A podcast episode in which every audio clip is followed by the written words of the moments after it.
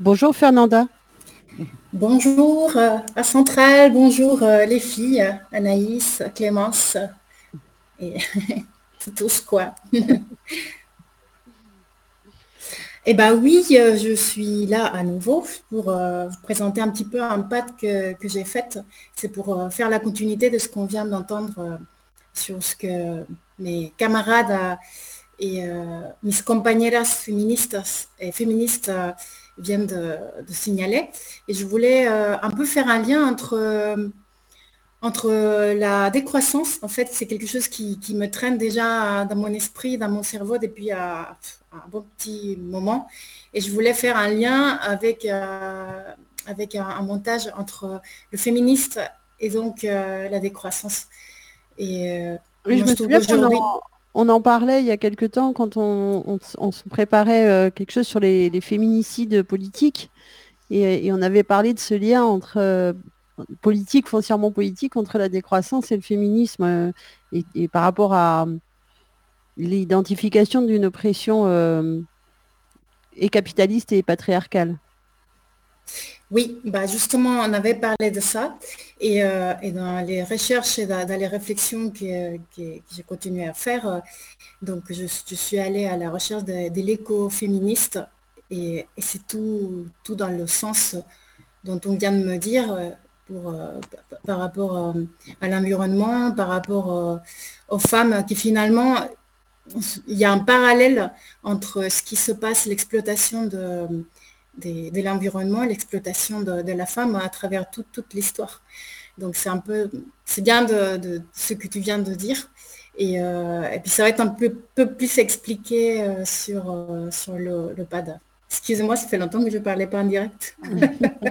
Alors PAD, pour, les, pour, les, pour les, ceux qui nous suivent, c'est PAD, c'est prêt à diffuser. jargon de, de, de créateur sonore, en fait, c'est une pièce sonore, quoi, qui peut, qui peut être un documentaire ou quelque chose de plus artistique. Et là, donc, c'est une pièce que tu as fait sur cette question. Exactement. Et, euh, je voulais dire aussi, euh, on aurait pu faire un, montage avec plein, plein d'autres euh, d'autres informations, notamment avec plein de personnes que j'aurais pu interviewer. Et, mais bon, j'ai eu un petit moment de, des tensions et, au niveau de, de l'informatique. Donc j'ai pu avoir que deux personnes, des, des, amis euh, féministes qui ont parlé, mais euh, dans les prochaines euh, émissions, bah, je, vais tâcher de faire plus des choses parce que c'est vraiment une question qu'il faut creuser absolument, le lien entre le féminisme, l'écoféminisme et la, la, décroissance. Voilà. On, on écoute ta pièce. Merci.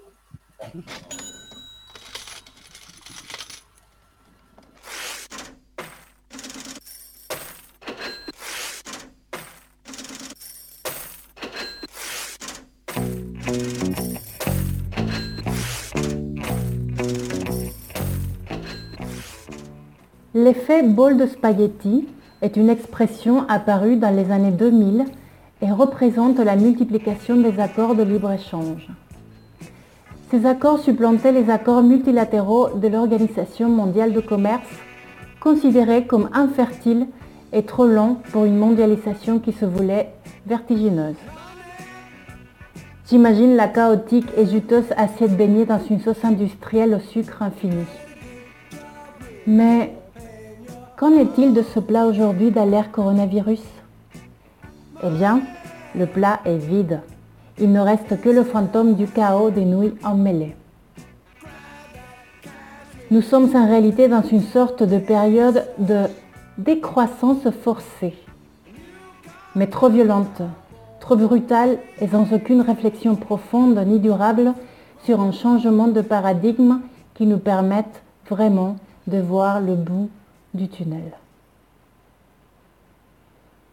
Et c'est justement en cherchant le but du tunnel, mais de façon utopique et un peu intellectuelle, question de ne pas tourner en rond avec mes idées, que je suis tombée sur deux interviews.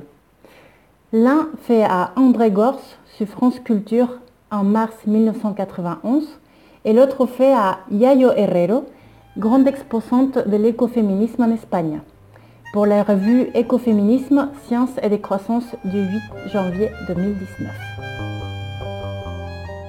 J'ai été un des premiers à répercuter les thèmes écologiques dans la grande presse. Mais je n'ai pas été celui qui a inventé le mouvement et l'orientation écologiste. En France, les, premiers sont été des gens qui ont fait la marche sur Fessenheim en 1969 ou 70. Bref, il y avait une prise de conscience mondiale à partir de, de 72 du fait que non seulement la croissance ne peut pas continuer indéfiniment, je dirais la croissance euh, euh, asymptotique, mais que oui, c'est un mythe qui s'effondre. C'est le mythe de la croissance, du progrès. Pas seulement la croissance ne peut pas continuer, vous ne pouvez pas continuer à exploiter au même rythme, même à croissance zéro, des ressources qui sont limitées, sans arriver à l'effondrement. Euh, l'approche euh, écologiste ou éco-sociale consiste à se demander pourquoi en premier lieu on en est arrivé au point où on en est. C'est-à-dire pourquoi notre mode de production et de consommation est destructif. Et euh, la réponse à cette question, c'est que la logique économique qui se déploie dans sa pureté dans l'économie capitaliste, dans l'économie marchande, la logique économique veut que l'on réussisse toujours à rentabiliser un maximum de capitaux de façon maximale. la niña que su no sea tan largo y con la luz de madrugada hace limpieza de sus encargos. Cierra los ojos para no mirarse, en el espejo se va notando, su trabajo la está acabando, es que en descanso.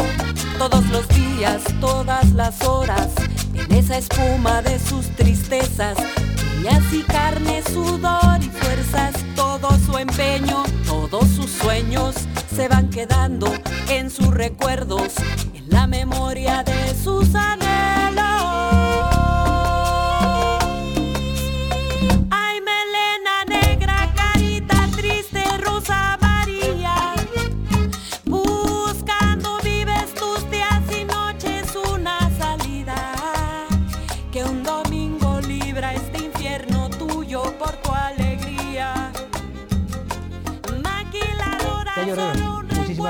aquí la frontera.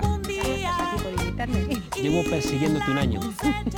Eh, Yayo, ¿qué es una vida que merezca la pena ser vivida? Bueno, pues es una vida en la cual tienes garantizado poder satisfacer tus condiciones básicas vitales, es decir, puedes comer, tener una vivienda, eh, disponer del derecho a ser cuidado sin tener miedo de lo que va a pasar mañana es también una vida en la que tienes una cierta riqueza relacional, Yayo, es decir, tienes relaciones significativas de gente qu'est-ce qu'une vie qui vaut la peine de vivre eh, Alors elle dit, c'est une vie où l'on peut satisfaire ses besoins basiques, vitaux, manger, avoir un toit, avoir droit à être soigné sans peur du lendemain. C'est aussi une vie où tu as une certaine richesse relationnelle, c'est-à-dire des relations significatives auprès des gens qui te nomment, qui te reconnaissent et qui t'aiment.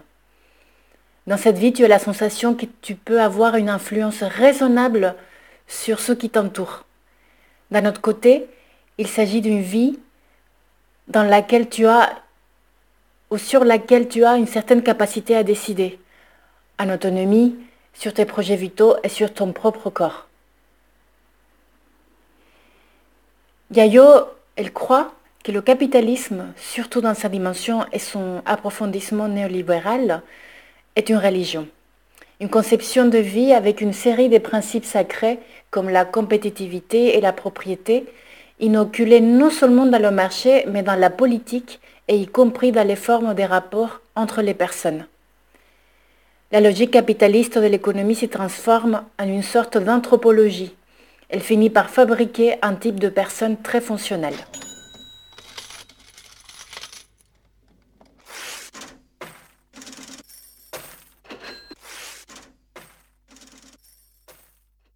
Dans le seul et unique souci de créer de l'emploi, nous sommes en train de transférer à des professionnels rémunérés des activités qui seront toujours le mieux faites si chacun de nous les assume pour lui-même, pour son propre compte, des activités qui ne conservent tout leur sens que si elles ne sont pas accomplies en vue d'un pays.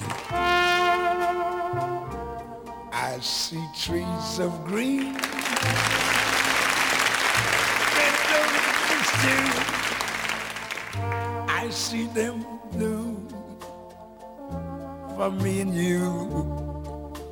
Est-ce qu'il est réaliste de penser qu'on travaillera moins, mais qu'on gardera le même salaire Mais c'est non seulement réaliste, c'est- c'est l'évidence.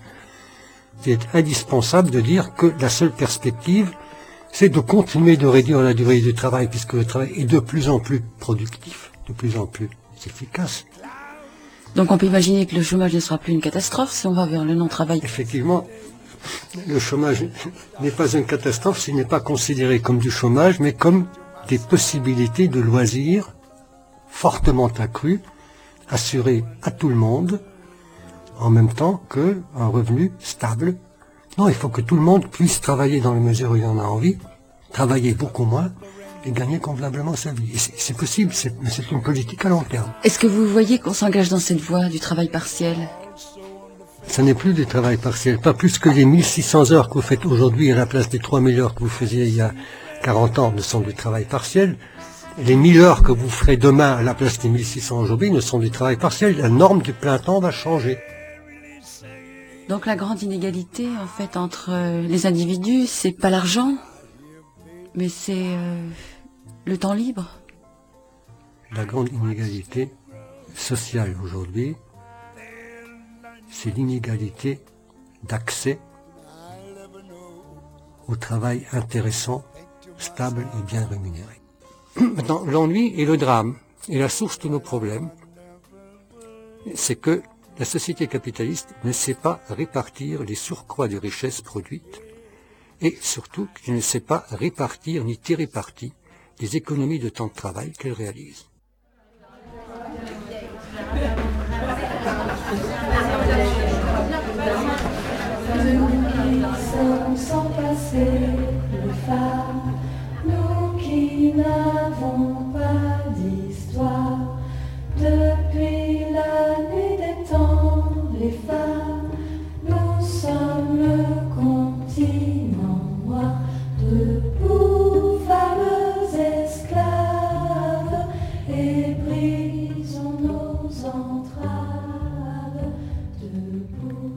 Et celles qui payent le prix le plus fort, ce sont les femmes. Yayo parle des conclusions de Silvia Federici. Elle signale que la révolution industrielle et les premières naissances de la science moderne coïncident avec la période où, en Europe, furent brûlées le plus grand nombre de sorcières. De nombreuses femmes seules, veuves, fortes, furent brûlées sous l'accusation de sorcellerie. Ce n'est pas un hasard si la naissance de la science et de l'industrialisation, nécessitant une quantité énorme de main-d'œuvre, coïncide avec les bûchers de sorcières à un moment où il y avait très peu de population en Europe en raison des grandes pestes. À ce moment-là, de nombreuses femmes qui avaient vu mourir leurs enfants de ces grandes épidémies ressentaient un refus énorme à continuer d'avoir des enfants pour encore les voir mourir. Ces femmes, ces femmes avortaient les enfants dont le capitalisme naissant avait besoin pour produire. L'accumulation par la déposition est un phénomène de concentration des richesses entre un nombre restreint de mains. Ce sont des politiques néolibérales qui dépossèdent les entités publiques et privées de leurs richesses pour les centraliser. Concept décrit par Marx, mais nourri par Rosa Luxembourg, Anna Arendt et David Harvey, il se décline dans ce qu'on appelle aujourd'hui les politiques d'austérité en période de crise. À l'intérieur des foyers, les rapports deviennent ainsi des bombes à retardement et les femmes sont celles qui vont souffrir le plus de cette situation. Alors la décroissance devient peut-être une réalité, une solution dans ces temps de crise. J'y pense souvent, Mais je n'y pense pas toute seule. Croyez-vous que la décroissance peut permettre d'aller à l'essentiel et de réduire l'impact des crises sanitaires comme celle que l'on vit aujourd'hui? Mes camarades féministes ont donné leurs avis. Je vous laisse en leur compagnie. Merci. Alors, je pense que la décroissance va nous permettre, bien sûr, d'aller euh, à l'essentiel en tant que femmes euh, féministes, mais je ne crois pas euh, que ça nous permettra de réduire l'impact de la crise sanitaire qu'on vit actuellement. La crise, elle est présente aujourd'hui, elle est là, on la vit actuellement, et il y a aussi la crise sociale et une crise économique euh, des années précédentes. Et il faut savoir qu'on doit se préparer pour les années à l'avenir. On va se confronter à, un grand défi et on doit euh, savoir s'adapter euh, au changement, à ce qu'on va vivre d'ici à l'avenir. Donc voilà, je pense que ça va nous permettre J'espère bien aller à l'essentiel, mais la crise, euh, malheureusement, elle est présente, la crise sanitaire, économique et sociale. Et puis voilà.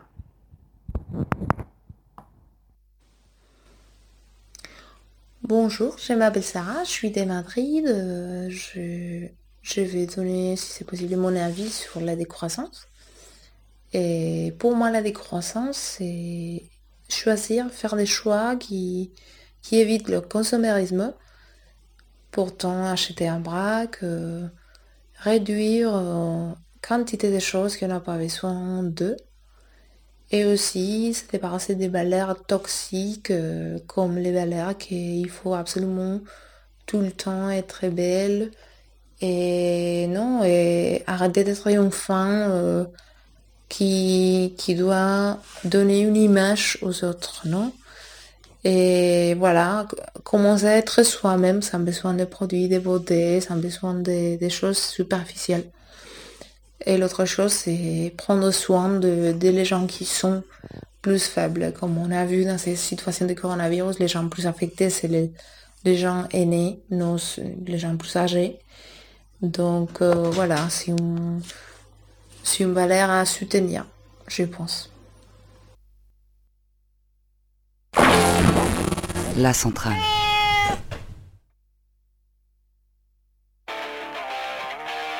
Las vecinas del barrio han puesto las pancartas, tuviste que bajar porque la vista no te alcanza. La asamblea de vecinos te ha pillado, paseando el perro por medio vecindario. ¡Wow! Destapo vecinal, hermanas y pijama te van a señalar. ¡Wow! Destapo vecinal, todos opositando a policía municipal.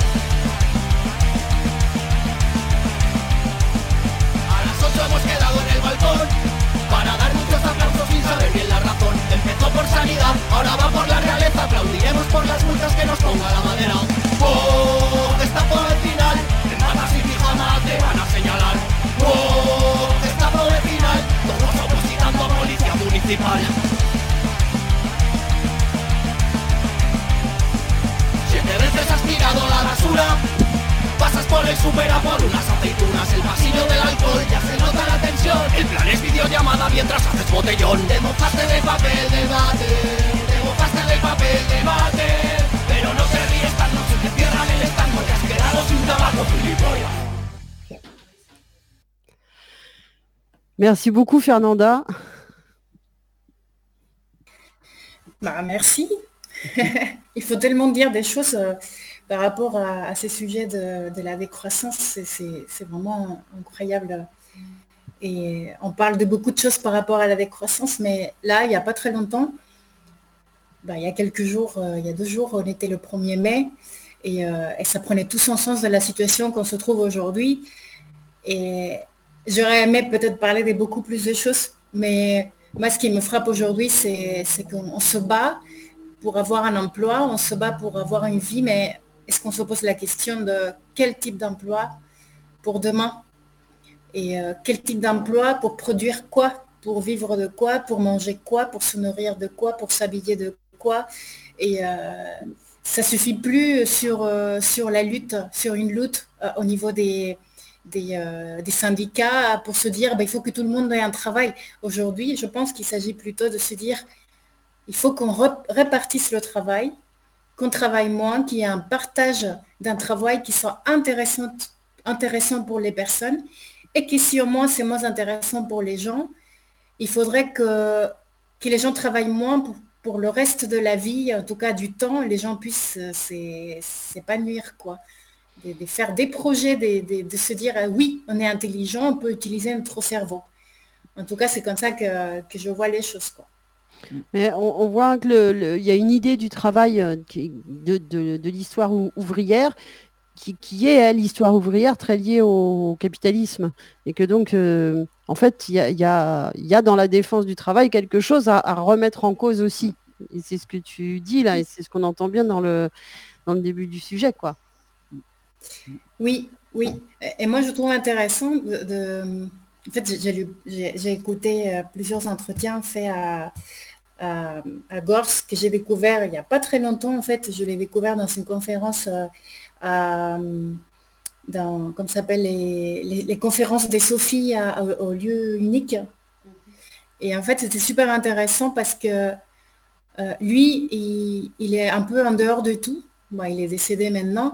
Eh ben, justement, il disait qu'en fait, euh, il, se questionnait sur la façon de, sur la façon de vivre.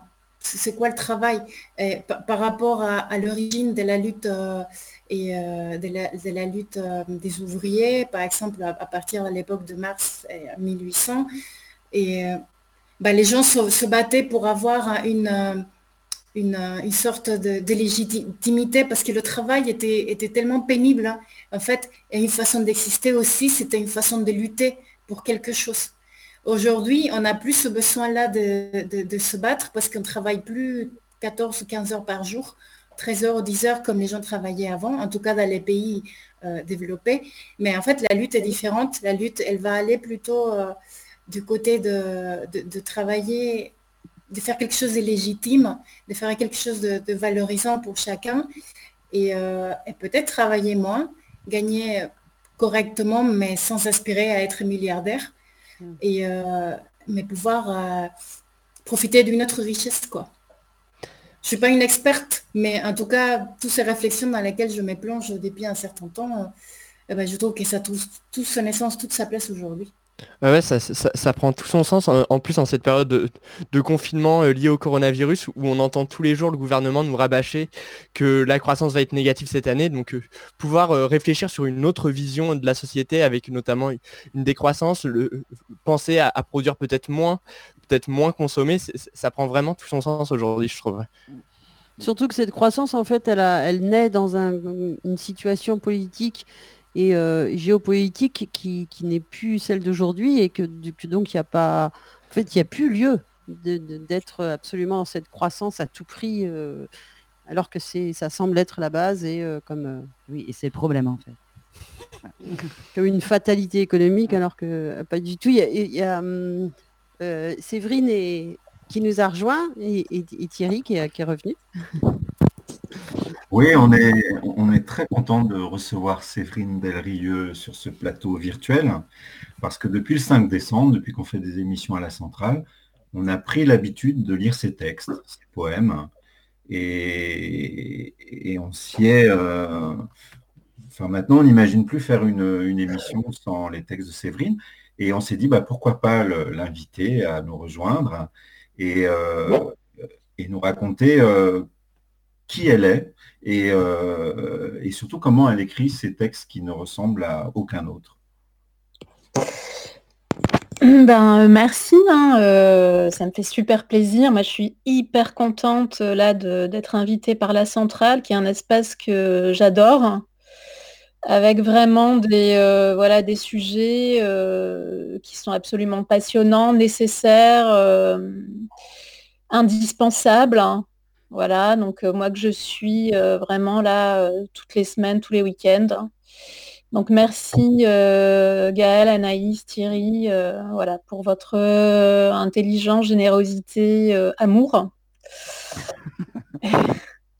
Donc, euh, ouais, et merci de, voilà, de passer mes, mes textes euh, de temps en temps. C'est ça fait vraiment chaud au cœur. Alors, qui je suis euh, ben, euh, je, suis une femme militante, euh, enseignante de lettres. Je suis une mère aussi. je suis quelqu'un qui a beaucoup lutté contre le patriarcat, qui continue à lutter contre le patriarcat. Donc, j'ai été victime plusieurs fois dans ma vie ce soit dans mon milieu familial, euh, voilà, j'ai été victime de violences euh, sexuelles aussi plusieurs fois dans ma vie, ce qui est aussi rattaché euh, au patriarcat, voilà, à la domination masculine, à la culture du viol. Donc moi, ma vie, elle a été faite, faite de lutte. hein. Comme beaucoup de femmes, donc je suis une féministe aussi. J'ai entendu là le, le sujet de Fernanda que j'ai trouvé hyper intéressant sur les femmes tuées au Mexique. Euh, Ça m'a fait penser à ce livre que j'adore, qui est un des plus beaux livres que j'ai jamais lu, qui est 2666 de Roberto Bolaño, justement sur les féminicides euh, au Mexique, hein, que j'adore, que c'est un, livre vraiment phare dans ma vie. Euh, moi, en tant que, femme, j'ai failli, je, pense que j'ai failli mourir plusieurs fois dans ma vie du fait des agressions, des viols. voilà, je suis une forme de, je suis une survivante, mais comme beaucoup beaucoup de femmes hein, sur la planète. hein. Je suis loin d'être euh, la seule et, et du coup, je remercie la sororité, le fait qu'en- que nous, entre femmes, on, ait pu, surtout ces derniers, euh, comment dirais-je, ces derniers trois ans, quatre ans, là, assister à une révolution qui est euh, pour moi, enfin, voilà, moi je suis, aujourd'hui c'est mon anniversaire, hein, j'ai 46 ans. Et du coup, jamais je m'étais imaginé dans ma vie voir euh, ce qu'on est en train de voir aujourd'hui, enfin, ces, ces dernières, der- dernières années, quoi, c'est-à-dire bah, qu'il y a une reconnaissance euh, voilà, de l'oppression masculine, qu'il y a une reconnaissance du patriarcat, qu'il y ait euh, des luttes qui s'organisent dans le monde contre les viols, contre les agressions sexuelles. Et euh, moi, je voilà, je m'imaginais jamais euh, voir ça parce que j'ai vécu avec ce secret-là pendant tellement de décennies et je ne suis pas la seule. hein. Euh, voilà. Pour en revenir à l'écriture, hein, euh, alors moi, je suis issue d'un milieu très prolétaire. hein. Mes parents n'ont jamais fait d'études. J'ai grandi dans un HLM euh, dans la banlieue toulousaine, hein, à la Farouette. Euh, et j'étais dans une école toute pourrie, excusez-moi, mais c'est la réalité. Donc, euh, enfin, que moi j'adorais, hein, par ailleurs, j'étais très heureuse. Et en fait, ce qui s'est passé, c'est que je faisais de la danse et que en- en- dans ma banlieue, et que ma prof de danse m'a dit, a dit à mes parents, elle est très très douée, il faut que vous la mettiez au conservatoire. Et mes parents, ils savaient absolument pas ce que c'était que le conservatoire. Euh, mon père, il a tri- trié des lettres euh, toutes les nuits et ma mère, elle était une petite caissière de banque. Donc, ils n'ont jamais su ce que c'était le conservatoire, mais ils y sont quand même allés. Et du coup, je suis rentrée en horaire aménagé en CE2, je vais faire vite. Et là, tout d'un coup, je suis passée de l'école de banlieue, euh, voilà, à euh, la- l'école la plus huppée du centre euh, toulousain, euh, voilà, où je me suis retrouvée au milieu de fils et de filles d'architectes, de fils et de filles, de profs d'université, etc. Et j'étais devenue la plus nulle de la classe, alors que dans ma classe euh, où j'étais avant, j'étais, enfin voilà, je, je- je m'en sortais très bien. Et ça a été très dur pendant des années, en fait, parce que moi j'ai senti voilà, une grande, grande différence sociale hein, à plein de niveaux. Et que là, je, quand j'ai lu Annie Ernaux, moi, je me suis complètement retrouvée sur ce, dans ce sentiment de honte, hein, de décalage euh, permanent, si bien que je mentais hein, sur euh, d'où je venais, où, j'habitais, euh, etc. Que j'ai eu très très longtemps des hontes, des, des complexes intellectuels, des complexes dans ma manière de m'exprimer, etc. Bon, bref, je vous passe les détails. Et l'écriture, elle est venue, ben, malgré tout, j'ai continué, vous voyez, dans cette école, et puis je suis rentrée au collège, en horaire aménagé. Et euh, ben, j'ai découvert, euh, j'ai eu des profs superbes, hein. j'ai eu une prof de lettres extraordinaire. hein. Et euh, voilà, j'ai découvert la littérature et j'ai découvert la poésie et je me suis mise à écrire. Et pour moi, l'écriture, c'est à la fois une manière de me sauver, une manière de, je sais pas comment dire, de communiquer ce que j'ai vécu, mon expérience. Je pense que c'est une, poésie d'expérience, hein, du quotidien, de l'expérience. euh, et je suis toujours du côté des démunis, je suis toujours du côté euh, de ceux qui n'ont pas la parole, je suis toujours du côté de ceux qui sont oppressés. Voilà, c'est ça, moi, qui me, euh, qui m'anime, hein, qui m'habite. hein, et et j'ai toujours été passionnée par la vie des poètes. voilà. Alors, on- Et on savait L'écriture comme euh, un moyen de de- d'émancipation et de guérison ou de. Absolument, ouais, c'est un peu ça. C'est-à-dire moi, toute ma vie, toute ma lutte, c'est m'é- m'émanciper, hein, euh, couper avec toutes les aliénations, toutes les, les choses avec lesquelles j'ai grandi, et en même temps me guérir, ouais. Comme euh, le fait de lire, hein, le fait de découvrir euh, les auteurs, euh, la littérature, certains auteurs, voilà. Moi, je suis, euh, j'aime beaucoup la littérature féministe aussi, évidemment, ça m'a énormément aidé. euh, à me comprendre, à comprendre la société, puisque toutes les problématiques de viol, de- d'agression d'agression sexuelle, c'est c'est une problématique euh, de société. Ça veut dire qu'on est tous responsables, en fait. Et, et du coup, moi, la philosophie ou les, enfin, les écrits féministes m'ont énormément aidé. euh, voilà, et c'est une écriture du corps aussi. Je pense que j'essaie aussi de, de me libérer et de reprendre possession de mon corps, euh, reprendre possession de ma vie. Euh, voilà, de ne pas, euh, de, de pas répondre aux injonctions de la société ou celles euh, de mes parents ou autres. Donc ça a été, c'est un long chemin. Alors, on ne savait pas du tout que c'était ton anniversaire. hein. Si t'allais, je te jure, c'est vrai. C'est le ne savait pas. Et C'est un beau cadeau que vous me faites. Ouais. Et, Super beau. et, euh, maintenant, je comprends mieux. En fait, on n'avait jamais parlé. euh, Non, jamais. Euh, je le découvre en même temps que les auditeurs et, et je ne savais pas comment définir ta poésie et maintenant je sais. C'est-à-dire que si je me dis, j'admire beaucoup Annie Ernaux comme romancière et je me dis si Annie Ernaux écrivait des poèmes, elle écrirait des poèmes comme Ah, les tiens. je pense. Thierry, non. Et, euh, moi, je voulais euh, ajouter que ce travail que, que tu fais et que tu fais qui te, qui te sert dans ton histoire, et, et c'est là où il y a la magie de- quand, quand on transcende quelque chose, hein, c'est que en fait on en bénéficie toutes, et, et peut-être tous d'ailleurs. Bah, c'est pour ça que j'écris aussi, parce que moi, c'est grâce aux écrivains ou écrivaines que j'ai réussi à m'en sortir finalement, euh, en lisant certains auteurs, en lisant certains poètes, ça m'a sauvée. C'est-à-dire, je lisais euh, un texte, une phrase, une pensée, je me disais, mais oui, com- com- combien ça m'aide en fait, combien je vais m'attacher à ça. Par exemple, en ce moment, quand je lis euh, Preciado, euh, Paul B. Preciado, ou que je, voilà, que je l'écoute, il y a énormément de choses qui me sauvent, quoi, où je me dis, mais oui, je me, voilà, c'est exactement là où je veux aller.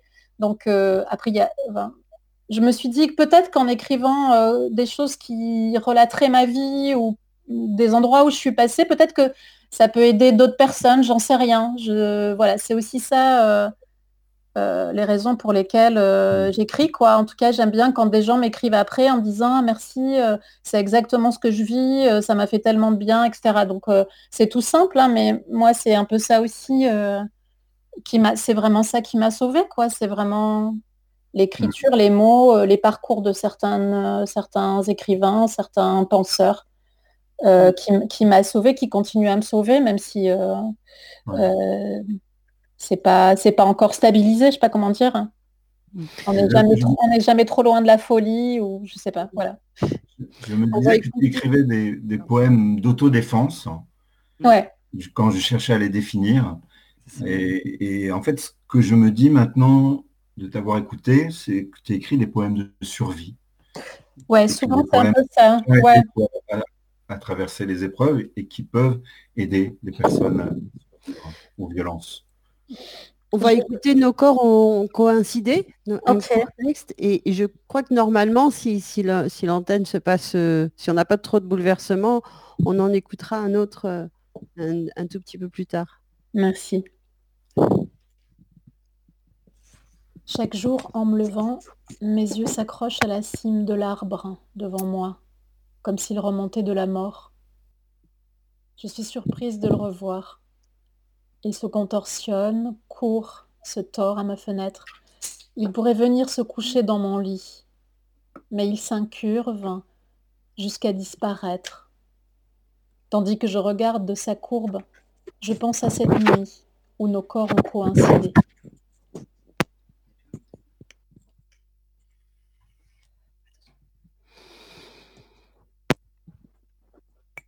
Merci. Bon anniversaire, Séverine. Merci à vous. Merci beaucoup. Et euh, on, on va poursuivre par euh, une, une des, des lettres euh, lu par nos copines de Bruxelles. C'est un, collectif.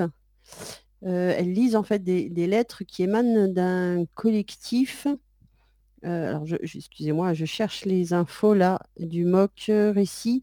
Alors, récit politique des réalités et inégalités sociales et structurelles exacerbées sous confinement récolté par les organisations et groupes constitutifs du MOC de Bruxelles via euh, Féminine, Ligue des travailleuses domestiques, Comité des travailleurs sans papier et Mutualité chrétienne. C'est en fait euh, une série de, lettres de, travailleuses euh, qui sont souvent donc sans papier et qui, du coup, se, retrouvent complètement démunies avec le confinement et n'ont plus rien. En fait, il n'y a rien qui est prévu pour elles, puisqu'elles ne sont pas dans le, système. Quoi.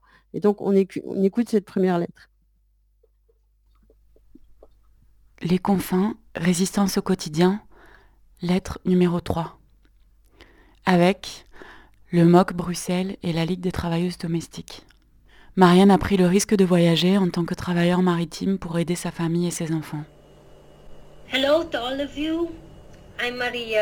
Bonjour à vous tous. Je m'appelle Maria. J'ai juste une petite histoire à propos de ma situation. La même que celle des personnes qui luttent contre la crise et qui essayent de survivre sans travail, sans salaire et bien sûr sans chômage temporaire. Ce n'est pas la même chose avec les travailleurs qui ont des papiers légaux et un permis de travail. Qui vous a dit de travailler en Belgique? Personne.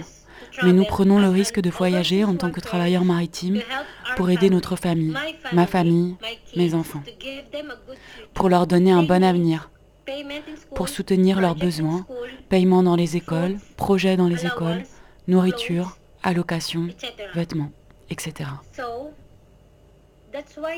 C'est pourquoi nous sommes ici en Belgique, même si c'est très dur pour nous ou pour moi d'être loin d'eux.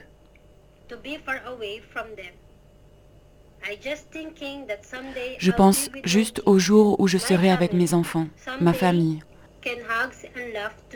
au jour où nous pourrons nous serrer dans les bras et rire ensemble. J'ai travaillé comme aide auprès de la famille diplomatique pendant sept ans, mais après cela, ils ont rompu mon contrat.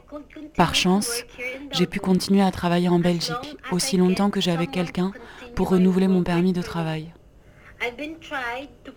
J'ai essayé de traiter tous mes documents, mais j'ai été refusée plusieurs fois. Je suis donc devenue l'une de ces personnes immigrées sans papier pendant un an. Dans cette situation de coronavirus, pour les immigrés sans papier comme moi, il est difficile de dire que nous pouvons survivre sans permis de travail.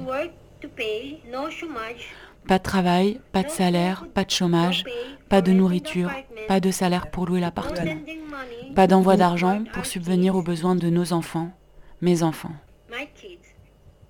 Marianne, 30 mars 2020. Vous pouvez retrouver toutes les lettres des confins sur Facebook, les confins, résistance au quotidien. Pour poursuivre, on voulait vous lire euh, une. On aime bien les listes. moi, j'aime bien les listes. On voulait vous lire une, liste de symptômes. Ce sont les symptômes du stress post-traumatique. Et et qui dit que beaucoup de ceux qui survivent à un événement traumatisant revivent euh, la scène traumatique et qui ne peuvent généralement ni maîtriser ni euh, euh, arrêter ce processus de répétition mentale. Et en voici certaines des conséquences. Retour en arrière, l'impression que l'événement se reproduit. Cauchemar, tendance à sursauter au bruit fort ou si quelqu'un les surprend par derrière. Tremblement et sueur tachycardie ou troubles respiratoires. Bouleversement en voyant, en entendant, en ressentant, en sentant ou en goûtant quelque chose qui leur rappelle l'événement. Anxiété ou peur, le sentiment d'être de nouveau en danger. Difficulté à maîtriser leurs émotions parce que les souvenirs provoquent une soudaine angoisse, colère ou contrariété. Problème de concentration ou de lucidité. Difficulté à s'endormir ou insomnie agitation et état constant d'hypervigilance. blocage affectif ou apathie. Difficulté à éprouver des sentiments d'affectation ou à ressentir des émotions intenses. Impression de se retrouver dans un cadre inconnu ou irréel. Perte de tout intérêt pour les activités qui leur plaisaient auparavant. Trouble de la mémoire concernant des passages importants de l'événement. Sentiment de détachement par rapport à leur entourage ou à ce qui se passe dans leur vie. Alors après, si vous y voyez des échos avec euh, soit euh, des passages à tabac de la part de la police ou des effets du confinement, tirez-en les, les conclusions nécessaires. Euh, on continue avec une, une balade. Une balade, de- de- mais juste dans le kilomètre hein, et imparti et, dans l'heure euh, impartie. Alors, c'est euh, une balade de Johan qu'il a nommée Prédation immobilière en balade confinée. Un kilomètre autour de mon domicile. C'est la limite à laquelle je dois cantonner ma sortie d'une heure, qui m'offre l'occasion de dégourdir mes jambes. Un kilomètre de rayon. Je pointe le compas sur mon appartement, je trace un trait circulaire sur la carte. Je décide de faire de cette contrainte un monologue, un témoignage, l'histoire d'un morceau de quartier, l'échantillon d'un centre-ville. Les rues sont claires et confinées en cet après-midi d'avril.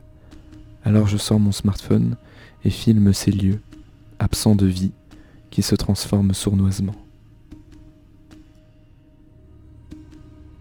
Ici, c'est le Val ancienne prison de Nantes, relié à droite, par tunnel, à l'ancien palais de justice, devenu hôtel de luxe, et cerné à gauche par l'ancienne gendarmerie, devenue résidence et cabinet de chirurgie esthétique. Après l'avoir vidée de détenus, elle fut le théâtre d'une éphémère exposition de street art subventionnée. La froideur insalubre du bâtiment, révélatrice de précaires conditions d'emprisonnement, fut noyée sous quelques tartines de peinture pour les plaisirs des petits et des grands. Finalement détruite, elle laissera bientôt place à un complexe de logements neufs, partagé entre HLM et appartements prestigieux aux surfaces généreuses, selon Cogedim. Un beau théâtre de 400 places sera aussi édifié. Le bâtiment, modulable, pourra accueillir les séminaires des résidents de l'hôtel de luxe voisin.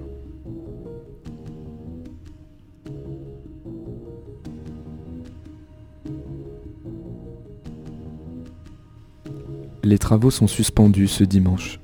Ils reprendront demain, car les forçats du BTP sont corvéables même en temps de pandémie.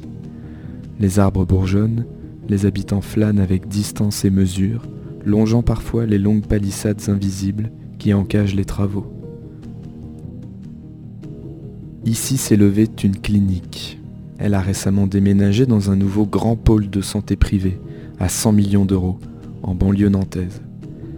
Après destruction partielle et désamiantage, le terrain, idéalement situé, laissé entre les mains d'Eiffage, est béni. Des bureaux et des logements neufs aux prestations de standing seront édifiés autour d'un grand jardin. La caution mixité sociale du projet sera assurée par la construction d'une maison bigénérationnelle gérée par une association. Ici, une maison.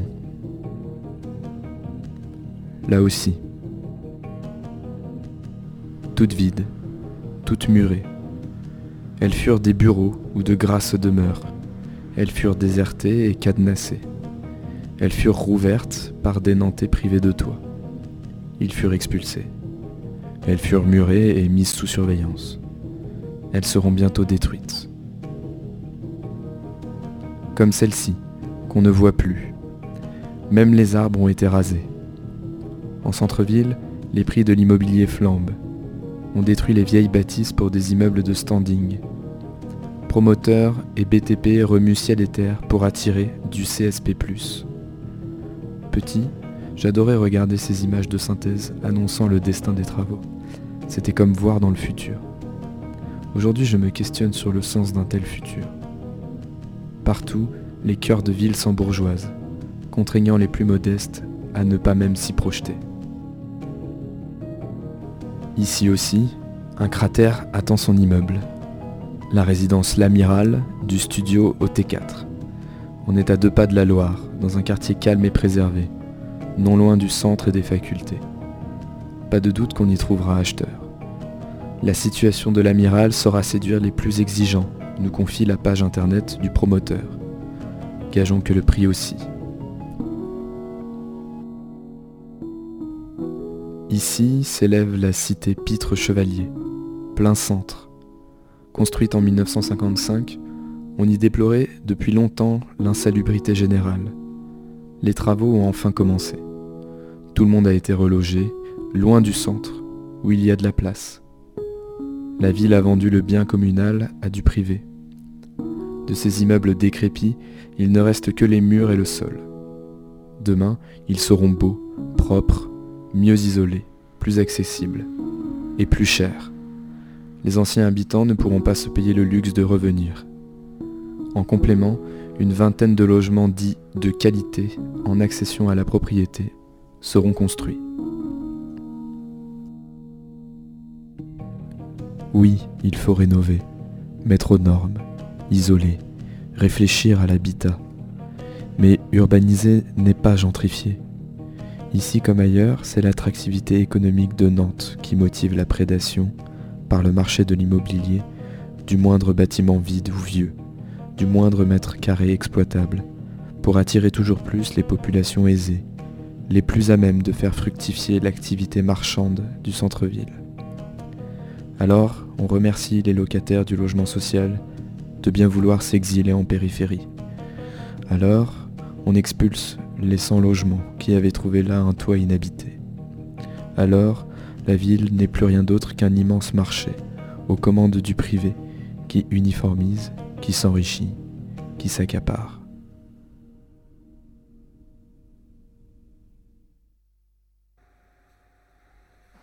Oui, je voudrais confirmer un, une tendance importante depuis quelques années.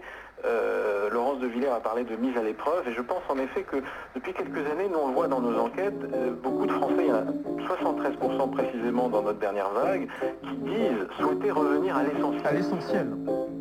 Voilà, et donc euh, elle, a, elle- elle a envie de revenir à ce qui compte vraiment pour, pour, pour elle. Le problème jusqu'à présent, c'est qu'elle n'avait pas le temps. Moi, je suis euh, paysan en Auvergne. Tous les jours, on est au boulot. Et euh, en, en bout de chaîne, il y a les, les caissières. J'avais voulu prendre le temps de me recentrer sur moi-même. En fait, non. J'avais voulu passer des journées à lire Les Misérables en entier. Il y a beaucoup de gens qui croient que leur problème tous les jours, là, c'est de savoir quel jeu ils vont télécharger, mais J'avais voulu revenir à l'essentiel. En fait, non. J'avais voulu vivre des trucs comme dans les films. En fait, euh, d'accord, mais pas ça. De se livrer à une espèce de guerre arithmétique avec les secondes qui passent. Si on commence à faire ça, alors évidemment, euh, on est écrasé. C'est marrant de vivre tous la même chose. Sauf si c'est mourir. C'est marrant qu'il y ait personne dehors. Sauf si c'est parce que tout le monde est mort. Bien sûr, je me base d'un point de vue positif. Ce temps qui est donné, c'est un peu un cadeau. C'est marrant de vivre un moment historique. Sauf si c'est trop long. C'est marrant de rester tout seul chez soi. Non, c'est pas très marrant.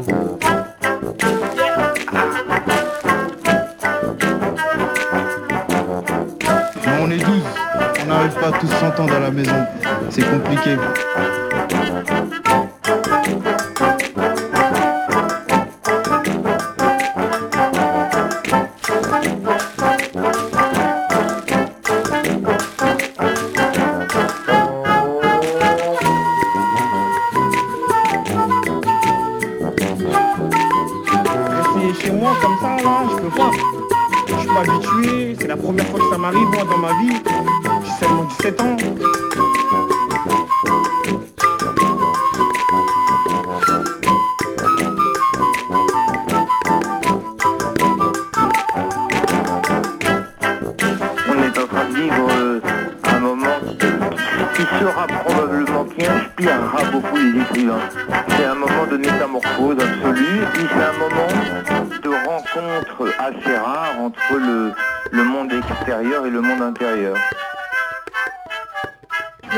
Là devant la télé. Il y en a qui va dans sa chambre avec euh, son téléphone, l'autre dans le salon. C'est compliqué. Vous êtes bien sur la centrale, toujours. Je vous rappelle le numéro de téléphone si vous avez envie de nous appeler ou de laisser un message. C'est le plus 33 9 50 39 67 59. Envoyez des sons ou ce que vous voulez à allo centrale avec un e bien sûr .org. Les radios qui nous relaient Radio Campus France sur le web, Pinode Web Canal à Centrale, l'écho des Garrigues à Montpellier sur 88.5, l'écho des Cabanes sur le web, Radio Déclic en Lorraine 87.7, 101.3 et 89.6. Et là, on va écouter un petit PAD un peu étrange et poétique, je crois, Une vieille femme grenouille dans l'espace de Karine. Son manteau ne bouge plus. Seule la poussière vient lui rendre visite. La poussière aime jaser avec l'immobilité, avec les chaussures et les chiens en porcelaine qui vivent au-dessus de sa cheminée. Les chiens s'ennuient, les chaussures s'ennuient, la poussière les ennuie. Des chaussures immobiles, ça raconte des histoires tristes. Elle décide de les ranger, ça fera plus de place dans l'entrée et moins de rendez-vous pour la poussière. Elle les dépose dans le placard avec les balais, son manteau, ses gants, ses souvenirs. De toute façon, il fatigue à ne rien faire et ça la fatigue. Elle voudrait être déposée dans ses souvenirs, elle aussi, et ne plus se réveiller. Elle enfile ses pantoufles, les seules à lui être fidèles. Elle sort sur son balcon, s'allume une cigarette, envoie sa fumée dans la lune et s'envole avec elle, dans la lune. Une femme grenouille dans l'espace, une vieille femme grenouille dans l'espace, sa maison comme un scaphandre, sa rue comme une planète, une planète presque vide. Un ovni ou deux viennent déranger son apesanteur. Il ne la voit pas, il ne la croise pas du regard, il ne s'arrête pas pour elle, ils n'ont qu'une heure dehors et autre chose à faire. Le temps, lui, s'est arrêté pour elle. Sa maison comme un scaphandre, sa rue comme une planète, on est lundi ou peut-être mercredi, elle ne le sait plus, ça n'a plus d'importance. Le temps n'a plus d'importance, elle ne le partage plus. Le temps n'a plus d'importance s'il n'est pas partagé, les rires non plus, la bouffe non plus. De toute façon, il n'y a plus de gaz dans sa bonbonne de propane, plus assez pour cuire un œuf ni se faire bouillir de l'eau. Tantôt, elle mangera les derniers chocolats et le petit pain au lait qu'elle cache au fond de l'armoire, la tête dans son scaphandre sans bonbonne pour respirer. Le peu de temps qui lui reste, elle le passe avec les gens dans sa télé. La relation n'est pas réciproque. De toute façon, elle ne peut plus les sentir, les gens dans sa télé. Elle ne supporte plus d'entendre leurs mêmes histoires de masques, de virus, de gestes barrières, de papier de toilette et d'incertitude. Elle ne peut plus rien pour l'incertitude. Faire exploser la télé, la bonbonne, le scaphandre et sa tête en grenouille. Elle sait que ce n'est pas la maladie qui tuera sa solitude, mais sa solitude. Elle voudrait vivre dans une télé elle n'aurait plus à se préoccuper de la poussière ni de la bonbonne de gaz. Dans sa télé, on la regarderait, on la croiserait du regard, parce qu'elle serait jeune. On la regarderait parce qu'elle serait jeune et dans sa télé. Dans sa télé, il y aurait aussi ses souvenirs. Il la prendrait dans leurs bras. Mille étreintes pour mille souvenirs. Dormir dans les bras de ses souvenirs et ne plus se réveiller. Elle entend que sa roue coule, pigeon coincé dans la cheminée. Il ne peut plus bouger. Elle ouvre la portière de métal. Elle aimerait le libérer, mais ne le voit pas. Il se cache. Il a peur de sortir lui aussi. Le temps n'a plus d'importance s'il n'est plus partagé, la vie non plus. Elle prend sa télé, l'amène de force sur son balcon, la jette du balcon. Assassiner sa télé et les gens qui vivent dedans, faire du bruit pour exister une dernière fois sur sa planète déserte. Pour croiser le regard de quelqu'un. Même si c'est pour qu'on lui fasse la leçon ou qu'on l'infantilise comme on le fait souvent avec elle depuis qu'elle a vieilli. Comme si l'âge venait nécessairement avec la bêtise. Une maison comme un scaphandre, la tête en grenouille, une grenouille fatiguée et vieillie. Plus personne pour lui faire la leçon ni l'infantiliser, plus personne pour lui parler, plus de regards ni de caresses. Juste le son de la télé qui éclate en mille miettes. Une télé cassée sur une planète d'ennui. Une vieille femme grenouille dans l'espace. C'était une histoire de Karine qui, elle aussi, elle nous suit euh, depuis presque le début euh, avec ses, petites histoires, ses chroniques. Euh, on la remercie. Et il y a Clem qui nous a rejoint avec un, un- un gros doigt. Alors, je ne sais pas ce qui lui est arrivé, mais elle a un majeur de, de la taille de sa main. Et Je ne sais pas s'il faut y voir un signe. euh, Est-ce qu'il faut que je raconte ce qui s'est passé ou? On peut garder un mystère, c'est vraiment comme tu veux. on peut garder un mystère Non, j'avais un morceau de bois dans le doigt et je vais garder le mystère sur comment il est arrivé dans mon doigt. Euh, parce qu'il faut pas le dire. Euh, c'est secret. Et voilà, donc j'ai fait un tour à l'hôpital hier, on m'a endormi et opéré le doigt. Voilà. C'était une petite aventure super sympathique. Qui nous a rejoint pour Euh, oui, nous lire. Pour, pour, euh, vous lire un texte. Un texte qui est paru, euh, qui est paru euh, dans l'autre quotidien euh, le 13 avril. Euh, et donc ce texte a pour titre une question sur laquelle depuis plus d'un mois je n'ai pas cessé de réfléchir. Et c'est un texte qui a été écrit par Giorgio, euh, et je vais peut-être écorcher le nom, Angamben. Que tu connais bien Thierry, je crois. Oui, euh, Oui, c'est un, c'est un philosophe italien euh, qui a été élève de Michel Foucault. Et Ah ouais. aucune idée de comment on prononce son nom. son nom, bon. En tout cas, je vais lire euh, son texte. Je voudrais partager avec qui le désire une question sur laquelle, depuis plus d'un mois, je n'ai pas cessé de réfléchir. Comment a-t-il pu arriver qu'un pays tout entier s'écroule éthiquement et politiquement face à une maladie sans s'en rendre compte? Les mots que j'ai utilisés pour formuler cette question ont été so- soigneusement évalués un par un. La mesure d'abdication de ces principes éthiques et politiques est en effet très simple. Il s'agit de se demander quelle est la limite au-delà de laquelle on n'est pas disposé à renoncer à eux. Je crois que le lecteur qui prendra la peine de considérer les points suivants devra convenir avec moi que, sans s'en rendre compte ou en feignant seulement de ne pas le voir, le seuil qui sépare l'humanité de la barbarie a été franchi. Le premier point, peut-être le plus grave, concerne les cadavres. Comment avons-nous pu accepter, uniquement au nom d'un risque qui ne pouvait pas être spécifié, que les personnes dont nous nous soucions le plus, et les êtres humains en général, puissent non seulement être condamnés à mourir seuls, sans la présence de leurs proches, mais aussi, quelque chose qui ne s'était jamais produit auparavant dans l'histoire, d'Antigone à aujourd'hui, que leurs cadavres puissent être brûlés sans même une cérémonie d'adieu.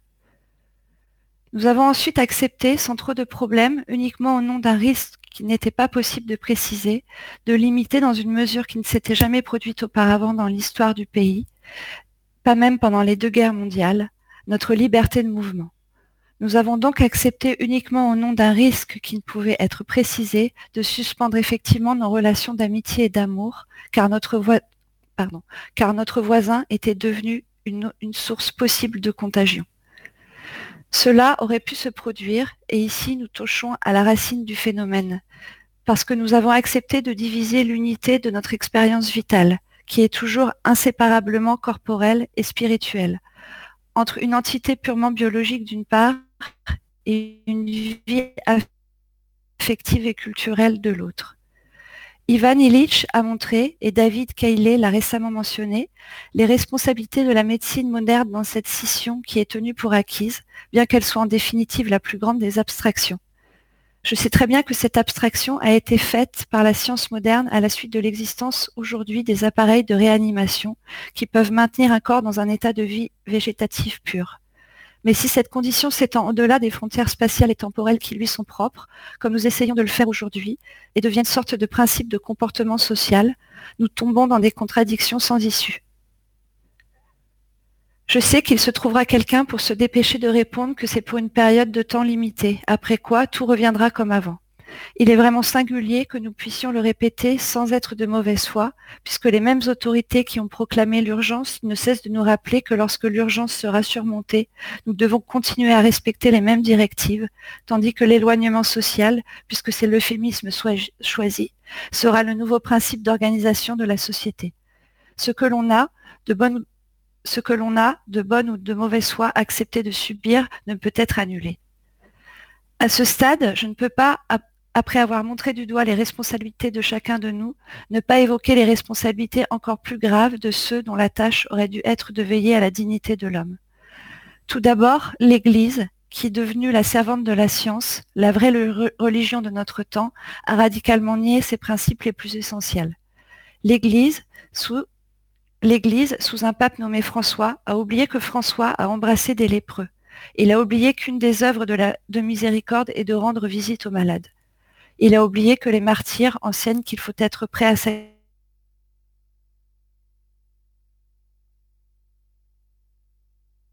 ah, on a un petit souci avec la connexion de Clem, je crois. Ouais, ça a dû sauter.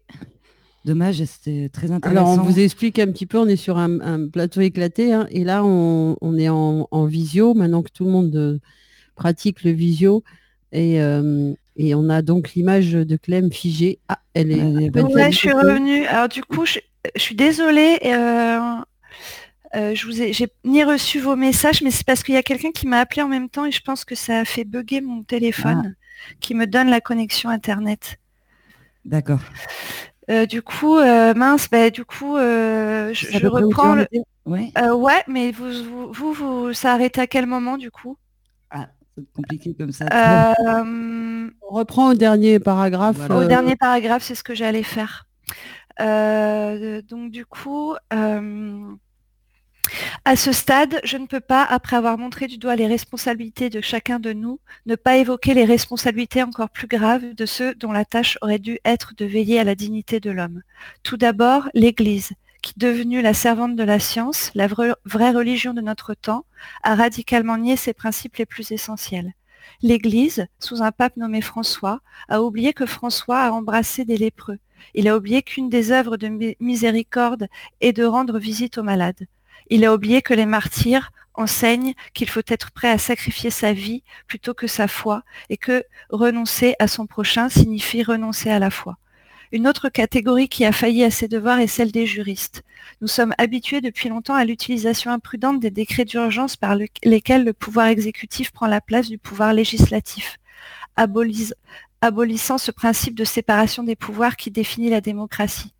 Mais dans ce cas, chaque limite a été dépassée et on a l'impression que les propos du Premier ministre et du chef de la protection civile ont, comme on l'a dit pour ceux du Führer, immédiatement valeur juridique et on ne sait pas comment et dans quelles conditions, une fois la limite de validité temporelle des décrets d'urgence épuisée, les limitations de liberté seront, comme annoncé, maintenues. Avec quel arrangement juridique? Avec un état d'exception permanent? Il est, du devoir, il est du devoir des juristes de vérifier que les règles constitutionnelles sont respectées. Mais les juristes se taisent en abolissant du coup ce principe de séparation des pouvoirs qui définit la démocratie. Pourquoi, vous, les juristes, êtes-vous silencieux sur votre métier? Je sais qu'il se trouvera toujours des gens pour m'objecter que ces très sérieux sacrifices ont été faits au nom des principes moraux. Je voudrais leur rappeler qu'Eichmann, apparemment de bonne foi, ne s'est jamais lassé de répéter qu'il avait fait ce qu'il avait fait consciencieusement, pour obéir à ce qu'il croyait être les préceptes de la morale kantienne. Une règle qui stipule qu'il faut renoncer au bien pour le sauver est tout aussi fausse et contradictoire que celle qui, pour protéger la liberté, nous oblige à renoncer à la liberté.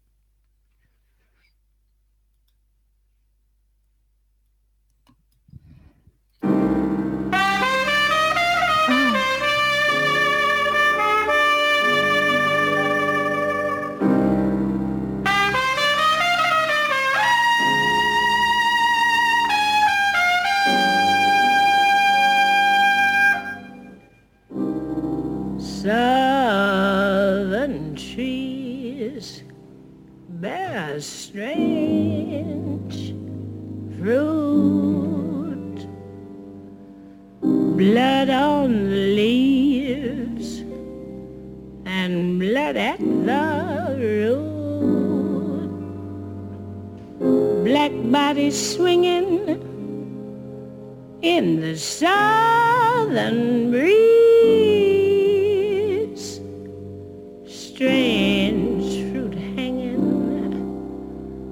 love.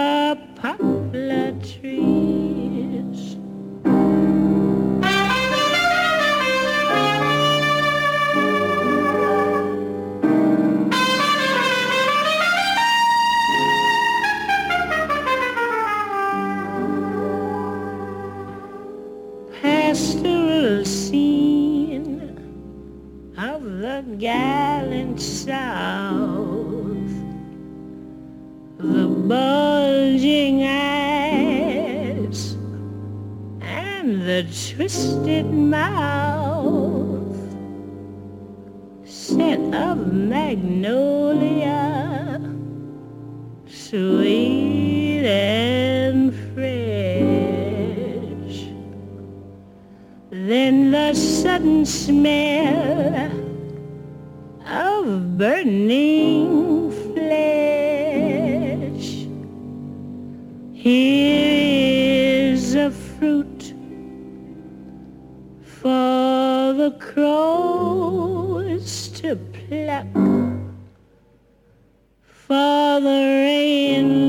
together, for the wind to suck, for the sun to rot, for the tree to drop.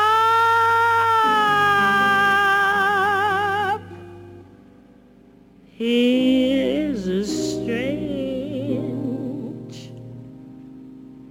Un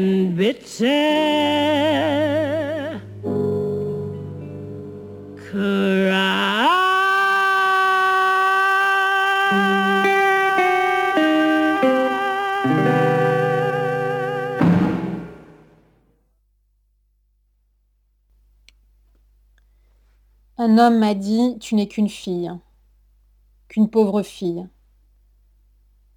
Tu ruisselles de sueur fétide et de faute. Je vais te faire une route au contour tortueux d'humiliation. Tes mains sont si calleuses et lourdes. Je ne viendrai pas assister à ta naissance. Je ferai de toi mon esclave. Le fer rouge de l'injustice te marquera dans ta chair de luxure. Ton cœur n'est qu'une éponge qui boit, qui boit frénétiquement le liquide du vice et de l'erreur.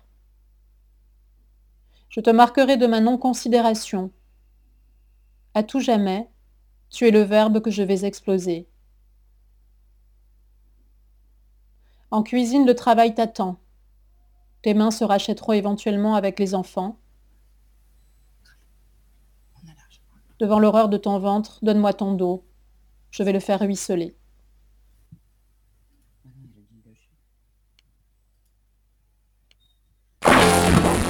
La centrale. Et on revient sur euh, la centrale avec euh, une, une réalité ou, ou une rupture. On va parler des cras, euh, Thierry. Oui, on a vu passer dans la presse quelques articles qui annonçaient la bonne nouvelle pour laquelle on se bat depuis tant d'années, qui annonçait la fermeture des cras en France. C'était euh, en première page du Parisien, de France Soir, de, le Figaro en a parlé.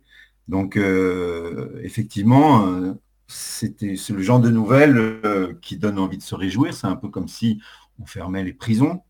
Et à les regarder de plus près, les crânes ne sont pas tous fermés, mais effectivement, les frontières sont fermées, les aéroports ne fonctionnent plus, et donc les cras qui sont euh, l'espèce d'antichambre où on enferme les sans-papiers avant de les expulser vers leur pays d'origine ou le pays par lequel ils sont rentrés en Europe, euh, les crânes ne, pouvaient plus fonctionner. Ils, ils avaient légalement le droit de garder les personnes enfermées pendant 90 jours. Et la décision a été prise de fermer la plupart des CRA. Et ça a été pris à la demande des associations qui travaillent à l'intérieur des CRA. Il y a cinq assos qui travaillent dans les CRA. hein. Un- avant, il n'y avait que la CIMAD. Et puis sous Sarkozy, il y a eu un appel d'offres. Aujourd'hui, il y a cinq associations. Certaines sont euh, pas recommandables du tout, c'est-à-dire qu'elles font du business euh, sur les sans-papiers, elles font de l'argent. Où, où elles, où elles font le travail du, du- du gouvernement aussi, c'est ça, c'est qu'elles elles sont là pour... euh, ouais. Elles sont censées apporter une aide juridique et, et en fait elles font, enfin surtout pour Forum Réfugiés, qui a à peu près la moitié d'écran en France, ils font le travail de la police, c'est-à-dire ils répètent consciencieusement ce que la police leur dit de dire et quelquefois ils ne sont pas du tout dans la défense des droits des, des sans-papiers, ils sont plutôt euh, dans le mensonge. euh, en leur disant tu peux pas faire ça, tu peux pas faire appel euh, devant Oui, c'est ouais. Mm. Voilà. Donc, euh, Bon, aujourd'hui, il y a cinq CRA qui continuent d'être ouverts. Il y en a un à Nîmes euh, qui abrite des familles, où il y a, euh, je crois, j'ai noté, il y a encore 11 personnes enfermées à Nîmes, euh, des Albanais et, et deux familles. quand les CRA ont fermé, il faut savoir, quand, quand on regarde comment ça se passe, ils ont mis les gens dehors comme des malpropres, en général à 2 heures du matin. C'est-à-dire que tu te retrouves euh, dans, une banlieue près d'un aéroport euh, à 2 heures du matin sans argent, sans sans, rien, et tu te débrouilles. Euh, et les, les cracks qui, continuent d'être ouverts, par exemple, j'ai vu qu'il y en avait un à, Toulouse, ils enferment des personnes qu'ils libèrent de prison. il y a sept personnes à Toulouse qui sont sorties de prison parce que leur peine était finie. Et à la sortie de la prison, il y avait la police aux frontières qui les a arrêtés, qui les a emmenés dans des crânes. Euh, la double peine, oui. on est vraiment dans une logique d'enfermement, en sachant que dans les CRA, il n'y a pas du tout de, mesures de protection. Euh, ils sont souvent à deux ou trois par cellule. Et euh, la police aux frontières n'a pas de protection, pas de gants, pas de masque. Voilà, donc c'est une façon de les mettre en danger. Et euh, il y a encore 22 personnes enfermées à Ménil-Amelot, c'est le, très grand centre de rétention qui est près de l'aéroport de Roissy. Et euh, il y a une semaine, il y a eu une tentative de suicide dans un CRA à Toulouse. Euh, et pour bien comprendre, Thierry, d'abord le CRA, hein, pour ceux qui peut-être ne sauraient pas, c'est des centres de rétention administrative. Donc c'est là où on met euh, euh, des, exilés qui, ont une OQTF, hein, si je ne me trompe pas, donc une obligation de quitter le territoire français et, qui se trouvent, s'ils si, sont toujours sur le territoire, enfermés en attente d'un départ vers leur, leur pays de alors on ne va pas rentrer dans les détails, mais en tout cas expulsés, pas forcément d'ailleurs dans leur pays d'origine, mais bon. Là, si les CRA ont fermé à la demande des associations, c'est simplement et uniquement dû euh, au confinement ou, c'est quelque chose qui vient de, plus en amont? Non, les associations ont demandé la fermeture pour protéger leurs salariés et pour les mettre au chômage partiel. Euh, voilà. Euh, et par voie de conséquence, les exilés sont du coup mis, Enfin, dehors, quoi. Ouais. Mais est-ce que est-ce qu'il n'y a pas à craindre que dès le déconfinement, les CRA réouvrent et, euh, et, reprennent leur euh, fonctionnement d'avant? Bien sûr, malheureusement, euh, il ne faut pas rêver. Hein. le monde d'après sera certainement pas plus accueillant pour les étrangers.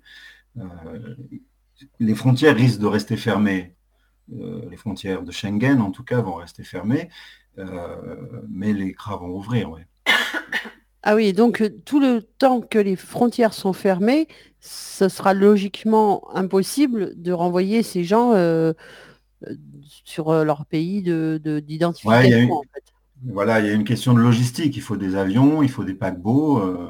et, puis aussi, les CRA sont administrés par la police aux frontières.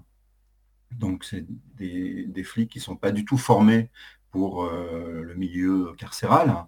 Donc, c'est des flics très souvent violents, euh, en tout cas, euh, aucune psychologie. Et ces flics-là, aujourd'hui, sont renvoyés vers les frontières. Mmh. C'est-à-dire, ils gardent nos frontières. C'est la, PAF dont la mission est de, de, rendre notre pays étanche et que plus aucun sans-papier ne puisse traverser les Alpes ou ou traverser à Calais. Euh, voilà la situation. Donc la, PAF a été redéployée euh, vers les frontières et euh, il paraît qu'à Nice, il y, a énormément de, présence policière en montagne pour empêcher les sans-papiers italiens de rentrer en France. Et alors tous ces cras qui sont aujourd'hui euh, donc fermés et qui sont, qui sont des bâtisses euh, vides, bah, du coup, enfin. Oui, depuis le temps qu'on parle de détruire les cras pierre par pierre, et, euh, je crois que c'est le bon moment. Il n'y a plus personne à l'intérieur, plus de policiers, plus de sans-papiers. Donc c'est le bon moment pour y mettre le feu et, et les transformer en centre culturel. Oui, oui, voilà, ou les squatter et, et montrer qu'en fait, on peut faire Mmh. d'autres choses beaucoup plus intéressantes et, et beaucoup plus euh, humanistes. Mais je, je reviens juste, à- quand ils ont fermé les craies, ils ont donc euh, fait sortir tout le monde, en fait, euh, comme ça. Ils les ont lâchés dans la nature, en fait. Comment ça s'est passé le... Ouais, ouais. Ils ont, ils les ont sortis, je te disais, souvent la nuit. Il y a ce côté sadique euh, de la Ouais, police frontières, euh, plutôt que de, de- de laisser les gens dehors quand il y a encore un métro à prendre. C'est 2 heures du matin, ils, a- ils attendent le dernier métro pour Ouais, mettre les gens ça. dehors. Mais euh, oui, du coup, on ne sait pas trop, où ils sont. Euh, Enfin, j'imagine qu'il y a des assos qui, enfin, j'espère, qui, qui, qui ont eu un peu vent de ça et, et essayer de leur trouver des logements ou, euh, enfin, je sais pas. Ouais, ça- il y a des hébergements d'urgence euh, et puis il y a la solidarité euh, de, de- euh, de, de leurs copains sans papier qui, Mm. s'ils ont trouvé un lieu, les accueillent. Ça, Mhm. la solidarité fonctionne. Et du coup, ils ont, eh ben, excuse-moi, ils ont, ils ont euh, donc euh, ouvert les enfin vidé les, les, et ils ont o- donné aucun papier. Enfin, c'est-à-dire qu'ils errent sans protection en fait, parce que quand voilà, euh, ils peuvent croiser une, des flics dans la rue, ils savent pas qui ils sont, blablabla. ils peuvent aller en garde à vue, ça peut être, enfin, c'est ça, ouais. c'est fait n'importe Ouais. comment quand même. Voilà, on n'est pas dans la situation portugaise où les sans-papiers ont été euh, légalisés de façon provisoire, mais pendant le, le temps de la crise Exactement, sanitaire. ils n'ont aucun papier, ils ont rien. Quoi. Ce serait surprenant que le gouvernement français ait une quelconque intelligence à ce propos et, et je pense que l'attitude euh, qu'un gouvernement a vis-à-vis des étrangers est, est un bon baromètre pour juger de, de sa santé euh, morale et, et intellectuelle. On, on- on va finir euh, là-dessus. La centrale, ça va reprendre euh, au plus tard dans une semaine sur un ton euh, un peu plus personnel et un peu plus jouissif, qui est de, bah, de la fiction, de, de- de ce qui, de ce qui pourrait arriver, de ce qui va arriver, mais on ne sait juste pas quand. Et, et on, on en- on s'amusera à en dessiner euh, tout- tout- toutes les... Comment? Je sais pas moi, toutes les joies, toutes les absurdités, tout- il y a On va de choses. raconter la révolution par le détail. c'est ça. Imaginer une révolution, la faire, peut-être. On va voir. Euh, bah, on vous quitte là-dessus. Et euh, bah, là, on est, on est euh, sept au- au- autour du plateau. Quentin, Fernanda, Fred Clem. toujours aux manettes. Merci. Thierry, Gaël, Clem et moi, Anaïs. Vive le socialisme, vive l'autogestion, vive la sécu.